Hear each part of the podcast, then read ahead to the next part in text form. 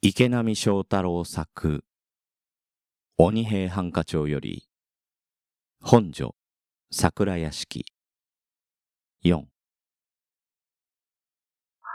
それから4日後の夕暮れに相模無宿の彦十が長谷川平蔵の役宅へおずおずと現れたものだ。平蔵から指示されたようにビクビク者で彦十が名乗るや門番が、すぐに平蔵へ通じてくれた。来たか？ここへ通せ。平蔵が今で言うのへ、同心竹内孫四郎が、よろしいのでございますか？と念を入れた上で彦十を案内してきた。平蔵からもらった金で彦十は小ざっぱりと身なりも整え、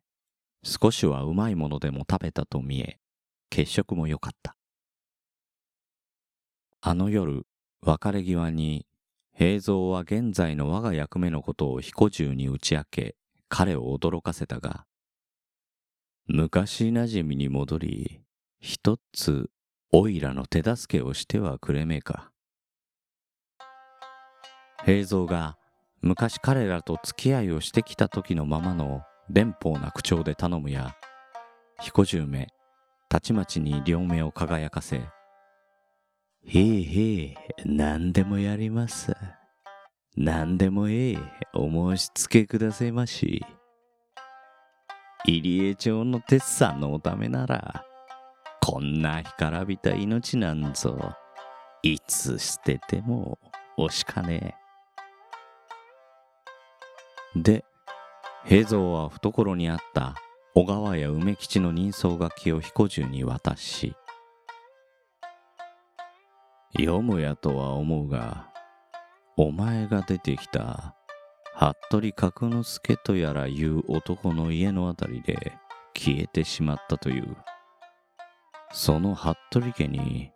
おめえの言うようなブライドムが群れ集まるというのじゃ、捨ててもおけめえ。どうだ？一つ探ってみてくれ。と頼んだのである。おふさのことは一言も漏らさなかった平蔵であるが、うまくやれよ。それにな、決して他へ漏らしてはいけねえぜ。吹けば飛ぶような無頼ではあるけれども、五十を超えた彦十だけに、バカなしくじりもすまいと考えてのことであったが、旦那、いましたよ、いましたよ。居間に入って二人きりになると、彦十は膝を進め、やっと今日、博打をしに来たと言ってね、服部のとこへ思い切って乗り込んでみました。いつものように浪人崩れが五六人。何かこう、庭の向こうの奥の部屋で顔を寄せ合ってね、こそこそ話し込んでおりましたっけが、その中に、確かに人相書きそっくりの小男がちらりと、いたか。見間違いはございませんよ。わしがずかずかと上がり込んでいったものだから奴らびっくりしやがってね。いきなり襟髪をつかまれて表へ放り出されてしまいました。畜生め、人を泥棒猫かなんかのように。いや、ご苦労ご苦労。彦十は、また平蔵から小遣いをもらい、胸を張って帰っていった。平蔵は陳死した。すでに大宮方へ嫁いでからのお房の行くたてについてはあらましのことを耳にしている平蔵であった。あれから平蔵は以前からの盗賊改め方の御用も務めている日本橋鉄砲町に住む御用聞きの文次郎を呼び密かに大宮について問いかけてみると大宮からほど近いところに住む文次郎だけに改めて探りを入れてもらうこともなく文次郎はおふさのことについても知っていた。おふさは大宮清兵衛の妻になってから幸福に暮らしていたらしい。嫁いで間もなく清兵衛は大宮の当主となったしすぐにおふさは解任したがこれが死産となった。それから数日後のことだが大宮清兵衛は同業の会合があって万町の八尾藩という料亭に赴く途中暴れ馬に蹴られこれが元で1ヶ月ほどしてから急死をしてしまったそうな。そりゃあもうお気の毒なもので御用聞きの文次郎は忌々しげに大棚の内幕というものは汚いものでございましてね。さあ跡取りは誰にするというのでこれが随分と長い間揉めに揉めましたが結局亡くなった旦那の次の弟さんが後を継ぎました。これが今の大宮清兵衛さんでこの清兵衛が義士にあたるお房をとうとう追い出してしまったのだという。その頃はもう本所の桜屋敷とかいうのにおいでになったご隠居もお亡くなりになっていたとかでその屋敷も大宮がご工事筋に売り払ってしまったと言います。まあいくらかの金を渡して追い払われたわけでその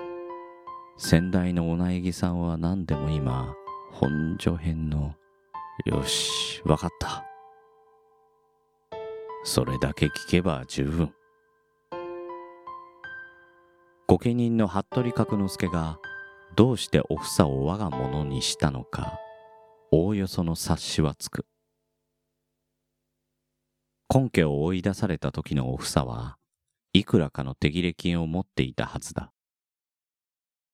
おそらくは自暴自棄になり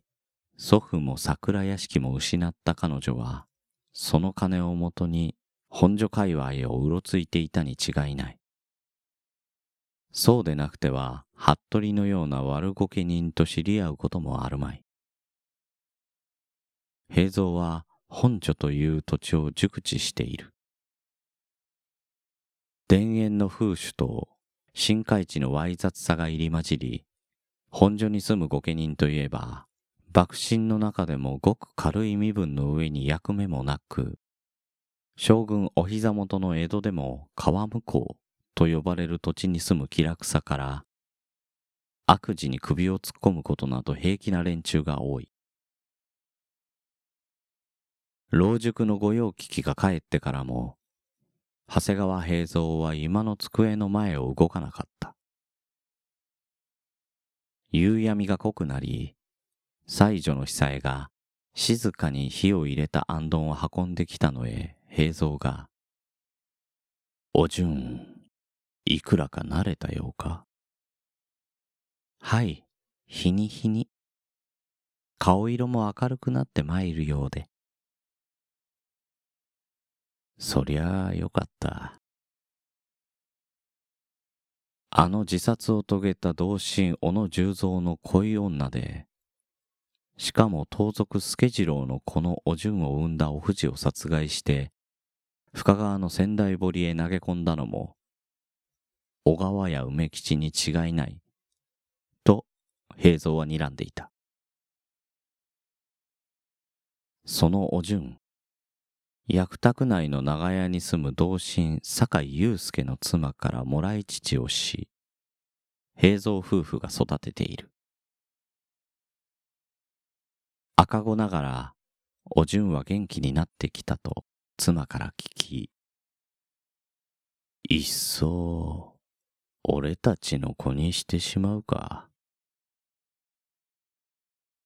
夕飯の膳をつきながら平蔵が言った。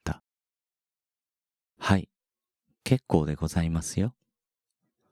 と答える妻女の久江は、旗本大橋よそべの娘で平蔵と夫婦になってから二男二女を産んでいた。朗読の時間。池波正太郎作「鬼平犯科帳」より。本所桜屋敷。全6話この番組では感想リクエストをお待ちしております。宛先はグリーンドット朗読 at gmail.com もしくは朗読の時間ツイッターアカウントへの DM まで。ナレーターはグリーンでした。